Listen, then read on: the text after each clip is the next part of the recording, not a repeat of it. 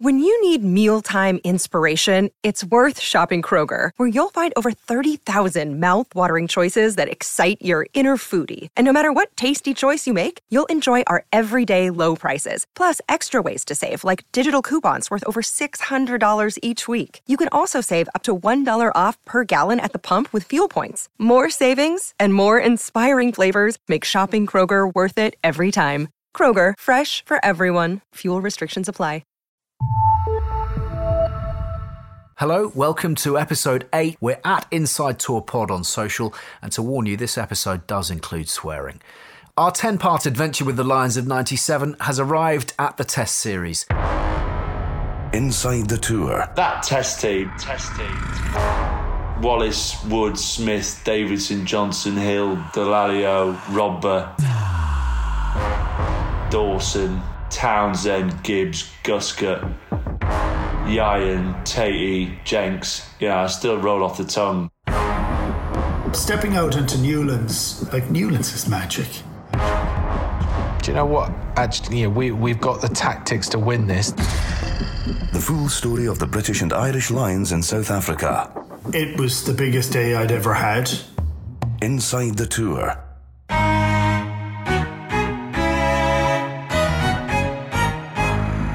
Matches down, seven victories, one defeat. The Lions have been through the mill already, some casualties along the way, some stirring performances, but still massive underdogs as we reach the first test match.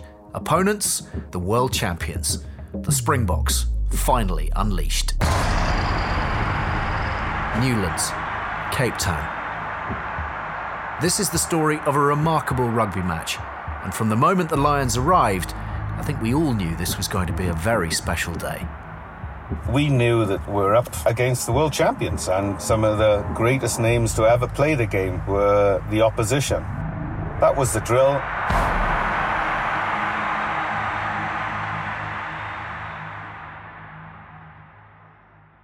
Ian McGeechan's just a really emotive character in terms of what he said, how he brought the best out of you. He made you realise that it mattered. One thing we, we agreed was we'd do all our rugby work and have it finished by Thursday.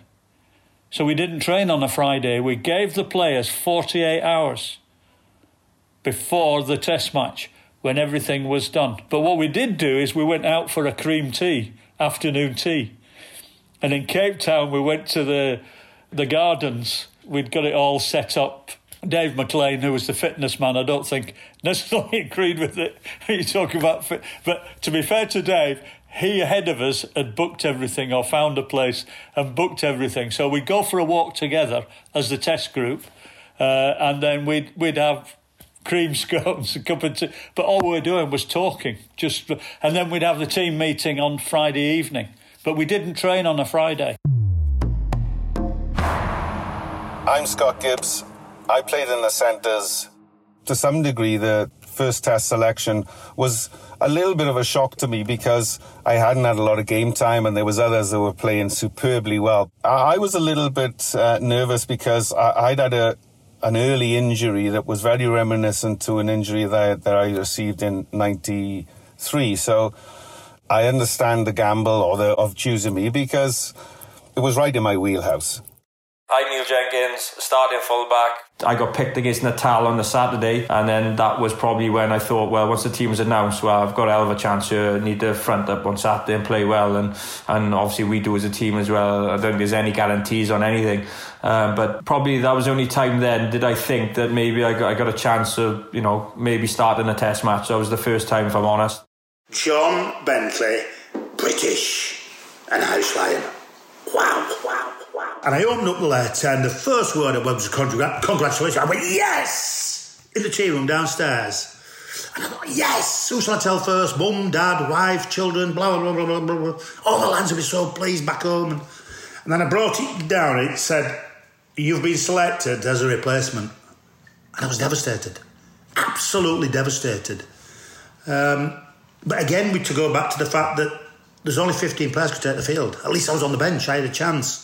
I was rooming with uh, Tony Underwood at the time as well, so it, was very tough. Like you know, because I'm over the moon. Uh, I'm thrilled to be playing. Uh, you know, a Test match for the Lions. Tony, you know, did a fantastic tour and is a fantastic player, top top man. Um, was my roommate, and you know. It, it's very difficult because your emotions are so different. You know, I, I was involved, Tony wasn't. And um, I always remember, I think Tony saying, oh, I'm, I'm going to leave you be if you don't mind, I'm going to go for a walk. I said, no, look, you know, I, I understand it's very difficult uh, to actually say anything. and uh, But you don't want to show your emotions because you're thinking of your teammate as well. It's very frustrating preparing to play a game of rugby from the bench because you've no idea at what point you're going to be on the field. Because I was so disappointed, but I, I, you had to digest that and not allow that to become evident. You've got to experience adversity sometimes. You can't have everything going your own way all the time. And that makes you hungry as well and renews the appetite. I'm Keith Wood. I was the Lions hooker in 1997. Yeah, well, look, I was a kid. I was 25. Um, it was the biggest day I'd ever had. I was following in my father's footsteps. He'd played for the Lions in 59. Yeah, it was interesting. My father had died when I was only 10. So I didn't, I'd never had the time to discuss anything uh, about it with him. He'd never seen me play rugby at any level. And so, yeah, for those things, there's a poignancy that goes with that, of course. But it was just a nice thing. It was a really nice thing for my mother, actually, you know, and that was something I, I, I have to say that she kind of got a second bite at the cherry of it too. The emotion of that when you, you mentioned sometimes, you know, your mum and dad, this is, is your grandparents, you know, stuff that you've done from when you've grown up as a kid, you know, when they've taken you, you're there in every way. It's a thanks in the end, and it? That look, you know, what you've did is, you know, hopefully I'm going to try and do this for you today. Really, is uh, you know, try and perform, play well, try and win a test for the Lions in South Africa, which you know is is, is not something people do day in day out, and uh, it's a thanks to your family as well at the end of the day for what they've done for you. I had a fair level of trepidation Look, I think we'd all proven ourselves that we were good enough to play for the Lions by the performances, you know, on that tour. So I think we had a really good sense of team. There's a difference for playing for the Lions and winning with the Lions, and that's the trepidation. You don't want to leave people down. That's a that's a kind of horrible thing to have in your head. It's a great thing if you can balance it properly, but it's horrible too. Um, and you just want to go out and play to your best not be afraid of making mistakes because you're always going to make them, but you don't want to let the guys down. You know, that's that is that's a big thing.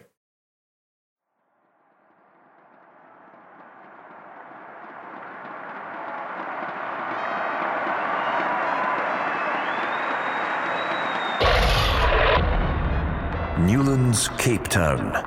Tight, tight, intimidating. Stands, steeply banked. The World Cup started here. The famous World Cup won by these South Africans. Champions. World champions. Their backyard. Their turf. Theirs to lose.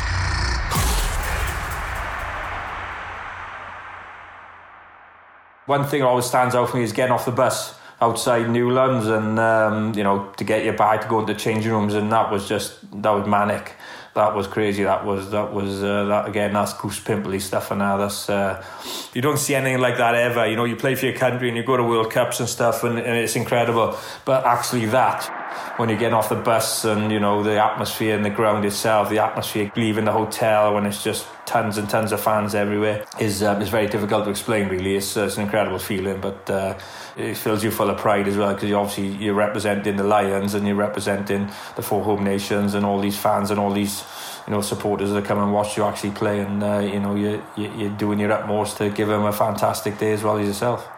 The intensity amongst the atmosphere in, in the stadium was just immense. I'd never experienced anything like it, and certainly the we knew that we were, were up against the world champions.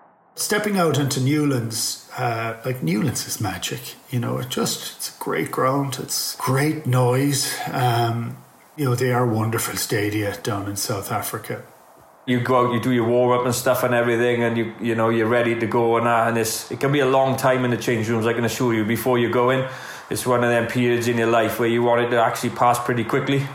You know, you need you need to get out there. You need to get on the pitch. You need to get the game underway, like because uh, it's it's it's a it's a funny feeling. I'm not going to lie to you. It's a strange feeling. It's not a nice feeling because you know, I'm sure some people will will take it in their stride.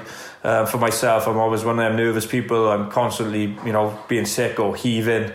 Um, I want to spend most of my time on the toilet. I just need to get out there really. As soon as I step out, you come into the tunnel and you step on the pitch. Well, you know, I'm a different person. I'm honest. I feel, I feel like, yeah, here we go. We're ready to rock now. It's about time, you know. You know, I remember running out, and it's just it is an unbelievable feeling. You know, you're in their backyard. Um, you've got an incredible amount of support with you as well. Like, and uh, the atmosphere is just is just electric. You know, the first test was electric. Actually, I put my first kick off out in the full, so um, so which wasn't a good start for myself really. But the atmosphere, the Springboks running out there, and it's just it's incredible. They're an incredibly supporting nation as well. You know, they love their rugby over there their boys are like gods at the end of the day. So um, it is just yeah, it's unreal. It's difficult to explain really, but once you get out there, you're ready to go and you just want to get into the game. Do you know what? Actually, you know, we we've got the tactics to win this. I'm Matt Dawson, and I played scrum half on the Lions tour in 1997. There were key, key parts of the game tactically that we needed to get right. One of them was the scrummage it was not to take them on at their area of strength, but to destabilize their area of strength. Their area of strength was hitting high, scrummaging at a level where they use all their power. Like when you think Os du was 21 and a half stone, uh, Adrian Garvey was 19 and a half stone, Wally was 16 stone, and so was Tom. You know, so we didn't go at their strength. We tried to use their strength against them and that's that's a difference. And there's something really interesting about that subtlety of the difference. And it's it's interesting when you hear conversations about playing South Africa now that you have to you have to match them. I'm never convinced of that fact ever since 97 I'm convinced you have to try and outthink them how you do things. Having Keith Wood and you know either sort of Hilly or Lawrence backing him up in certain areas and how you communicate to the referee and all this sort of stuff. It, it, didn't look particularly illegal, but the South Africans couldn't handle it. They couldn't handle the height, particularly, that Paul Wallace was scrummaging at. And therefore, the, it just took a weapon away from them. They still had their driving maul, and we had to try and work that out. But that particular set piece, the line out, having someone like Jeremy Davis Davidson very athletic, very gangly, very different in the line out to take the focus away from Martin Johnson a lot of the time. And then the way that we won the ball from ruck to ruck, we basically just cheated at every single ruck because in the Northern Hemisphere, you just wouldn't get away with diving in on the ball. But in the Southern Hemisphere, that's how they played that, that, that you would just seal it off. If you went into a ruck, it was going to be your ball in the next. There wasn't all this jackalling and and poaching so much. So that's how we practice. People like Neil Back, I remember coaching us as well as playing, obviously, but we would be coaching everybody how to dive off and seal the ball. And that's all that we would do. So you're going into these rucks, everyone's just flying off their feet but it meant that we kept the ball and they couldn't steal it. And then on top of that, the idea of scoring points and having someone like a Neil Jenkins, where whichever, you know, let, let's face it, it wasn't a fullback, but having a 80, 90% goal kicker in your team was good for 15, 16 points. I'd always say to myself, that there's a game that would go on and then you're kicking your goals. So there was two separate moments for me. I'd always put myself into game mode and then into goal kicking mode. So when the penalty comes, you know, I'd probably change then from a player to a goal kicker and the need to this needs to go over basically. You know that would be the only pressure I would certainly put on myself and uh, the importance of the kick. But the mental side of things is huge when you're actually kicking goals and stuff and, and being able to actually put yourself in you know in, in, in somewhere else really than where you actually are. And um, and that's how I feel or certainly for myself would would work for myself. You know it'd just be literally game goal kicking, game, goal kicking. Just my mode would change um, when I needed to be, and um, you know, it hopefully, know, generally uh, would would turn out all right. Now you put all of those things together with an incredibly well drilled defence, and uh, an attitude that was born away from the rugby field and actually from all of the things that I've mentioned at the beginning of the tour. You know, we, we had the components to frustrate South Africa.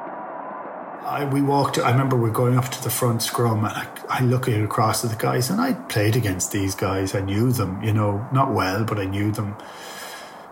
They were, jeez, they were huge, you know. And we go to hit the scrum, and I would say there was almost I don't know if there was a silence, and this could be after the fact, you know, um, but it was almost like there was a silence before the hit of the scrum.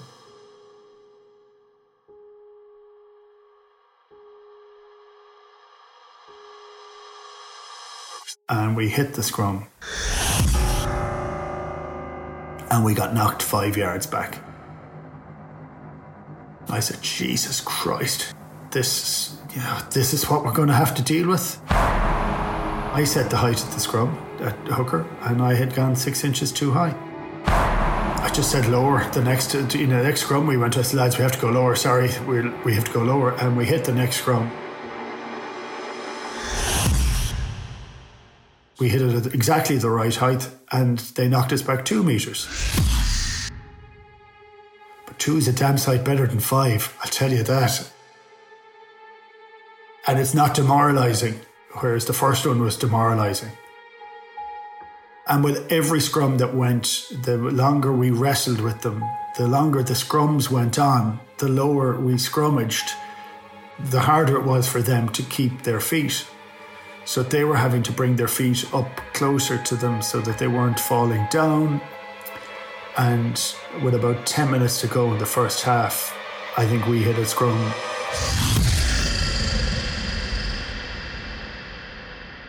and we pushed them back. Pushed them back. And I said, "Wow, there's there's something."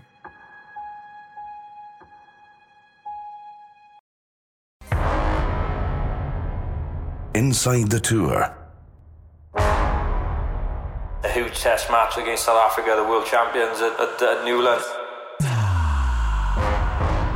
The inside story told by those who were there even though you're getting a bit of a nudge on them, you're shattered. This is a white hot test match. Played at a ludicrous pace. A ludicrous pace. Yeah, I can I can guarantee you you think that this is an area of joy. There's no joy in this. I'm Keith Wood. We're on the Lions Tour 1997. Coming on off the back of a long season playing rugby, couple of surgeries, uh, a few matches on tour and you're playing this and you're tired all the time. So, of course, you feel a bit of pride and satisfaction when you get a bit of a nudge on them. But on that test series, you were sucking diesel for the whole thing. You were looking for oxygen wherever you could. Look, I knew in the second half of, especially the last twenty minutes of the of the first test, we were comfortable in in the scrum, but it was that's comfortable in that you're not going back, or maybe you've a bit of a nudge on them, but it's not it's not comfortable where you relax. There's no relaxing in this thing at all. I remember mid second half, and Keith was was down with a with a calf injury. I'm Scott Gibbs. This is inside the tour. You know, I was so excited about where we were in the game that one small error cost this test match.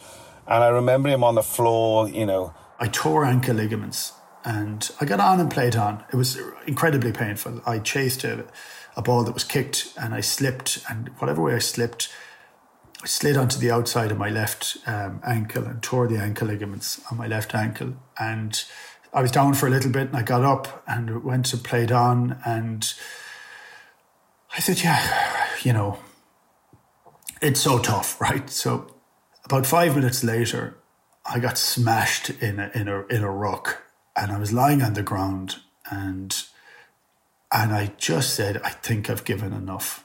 I don't know if I've anything else I can give. And I looked over, and Scott Gibbs caught my eye. He was rolling around with a with what potentially could have been a pulled calf. And I thought he knew. I thought he could see into my head and say, "Oh my God, he's he's a coward. He's chickening out." and he roared in at me, "Would he get up off the ground, get back on your feet, get back into the line and, and defend beside me. And I said, get up, you ball fat fuck. And with my ankle flapping, you know, like a dead duck. And he kind of sprung up like a like a penguin out of the water, you know. And I said, "Get back in there, get back in there. We can, we can, we can. We got plenty of time to recover tomorrow." My God, did I get up off the ground? Did I sprint back in line? This was no time in a test match to get tired or to feel that you know you've done your part and it's time for somebody to come on. I, I just remember his response. You know, bang, he got back into it back into the jersey, back into the role, back into the thick of the game. Got back into the line and played on and finished the game. You know, Keith was such a, an influential part of, of, of the squad. Clearly, you don't want to see anybody injured and you don't want to see anybody taken off unnecessarily. And I think that kind of motivational boost to say, get off the floor, get back in there, Woody, um, was well received. I admitted it to him at that dinner, whatever it was, 10 years later. And he said, yeah, that was the, um, that was the thought. Uh, he said, I thought you were chickening out. And actually, I was chickening out. These type of test matches, you cannot leave anything off the field. It's got to be 100% commitment. So that, that mentality was certainly conveyed in this instance to a phenomenal player and, and a great teammate. The full story of the 97 Lions in South Africa. There's a sensory overload, anticipation, excitement, and when they all collide, uh, it creates a chemical reaction, doesn't it? The roar, the support, a lead is being eroded, and you are moving one step closer to finishing a test match ahead. And I think that gave us an enormous boost in the second half. This is Austin Healey. We're on the Lions tour to South Africa in 1997 you asked your very first question was the the Lions tour the making of my international career. It was certainly the making of Matt Dawson's international career. That dummy that he threw is possibly the best dummy ever thrown by any rugby player in the history of the game. That was the first scrum where Rod, where we called the same eight pickup, and Rodders turned around to sort of looked at me as before he put his head in the second row's arses and just said solo, which was the variation. Basically, you get the strike right. He puts it onto his right foot to give me a bit of width to run. And I think it was the first time that he'd said, I've had, you know, he just looked at me and said, Look, I've had my head smashed in here for 55, 60 minutes. You know, give me a break. And so he just said, Why do you solo? Just do solo. And of course, I ended up getting around the blind side. Ieuan coming on a switch, which on any other normal day is the most Judas of switches ever because it means that I'm going to get completely smashed into smithereens.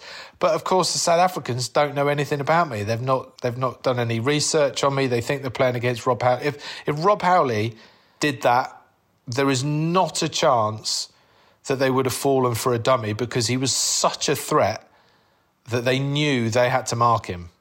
But I just think they were, everyone was everyone was worried about Ieuan Evans. You know, this legendary winger loves to cut back, take the scissor, and he's dangerous, changing direction.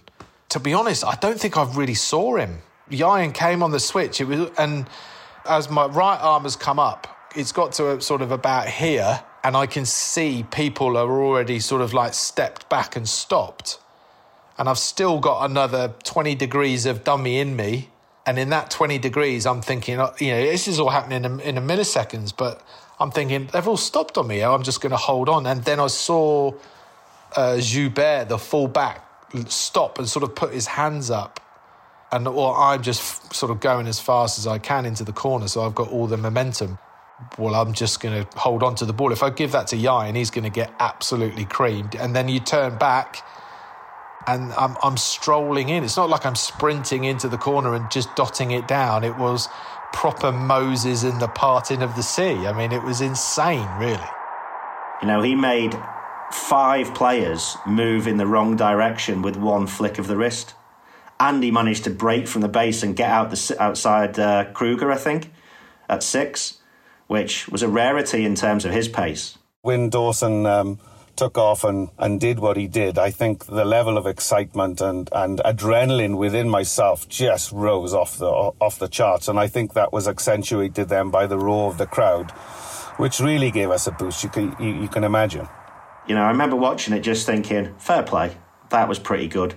I, I remember saying at the time it was a proper old, you know, that's an old school dummy. I, I mean, I haven't done a dummy like that since school, and you know, never did, never did one again. It was everything just slotted into place. Really, it was. Um, it's amazing to have such a great career. You know, loads of us had brilliant, brilliant careers. And most rugby players will have a moment in their rugby career where they'll think, that was, that was mad. How did I get away with that? Or, and you can say the same about any sport.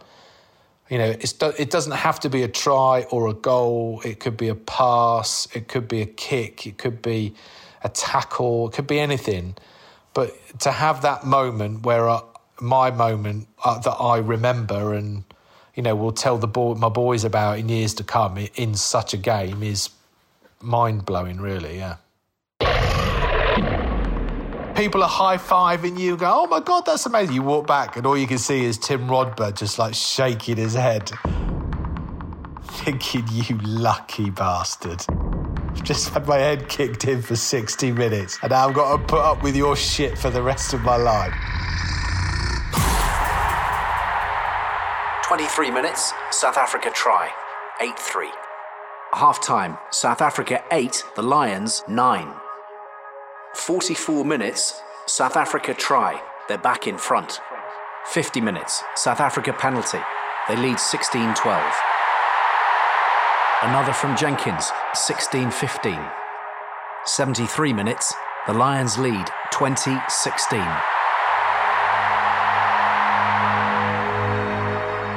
Well, we of course then had South Africa chasing the game. And part of that tactic, or part of those key tactics that we knew would unravel South Africa is if they needed to chase the game. If they basically, if they needed to think, they were in trouble. Well, I loved it because it was part of a backline movement that just was a short drop off type of play. And I, I kind of bounced out of one tackle and, and maybe, you know, got five meters beyond the, the, the gain line, which gave us speed of ball. And then to see the ball from, you know, my, my vista on the floor being moved from right to left.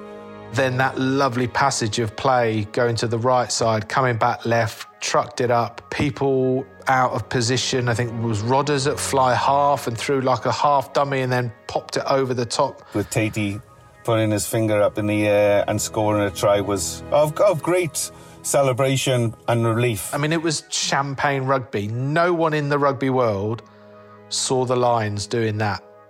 No, nobody. The Lions lead 25 16. It was so unexpected. And that, that try sort of epitomised all of it. Tatey ran around doing his pistols.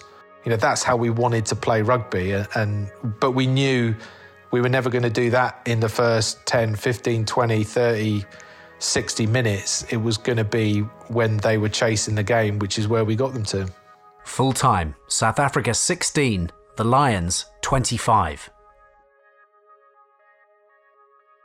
You don't believe anything until the final whistle goes. And uh, having not won a huge amount with Ireland, I was doubting everything at that stage. You know, you just you want to hear the whistle blown twice, almost just to make sure the game is over. From closing out that game and finishing strong in that Test match, I knew then that we could go on to great things and go into that second Test with just that much more commitment and confidence do you know, it was a fantastic feeling, but also a terrifying feeling because the game is over. You've you've you've got the result, and you know you have to do it again. All you're doing is thinking about God, can I recover for next week because they're going to come back harder and stronger. They're hurt now. It's funny when I think of it now, and I was I'm confident, you know, um, but you're racked with I don't even know if it's doubt, but you're wrecked with circumstance almost. You know, you're trying to see what's going to happen next week. So when we got to the second test. Well, Keith, hang on a minute. We need a whole new episode for that. It was the second test. Everything on the line. Episode 9 comes from Kings Park, Durban. the second Test match with the Lions leading 1 0. This will be like nothing we've ever experienced before. There was that intensity. It was always going to be close. Just unreal. Boy, it was intimidating. Biggest game of our lives. Let us know how you were following the series and your feelings at that time. We're at Inside Tour Pod on social. This is a 9419 production for Audi.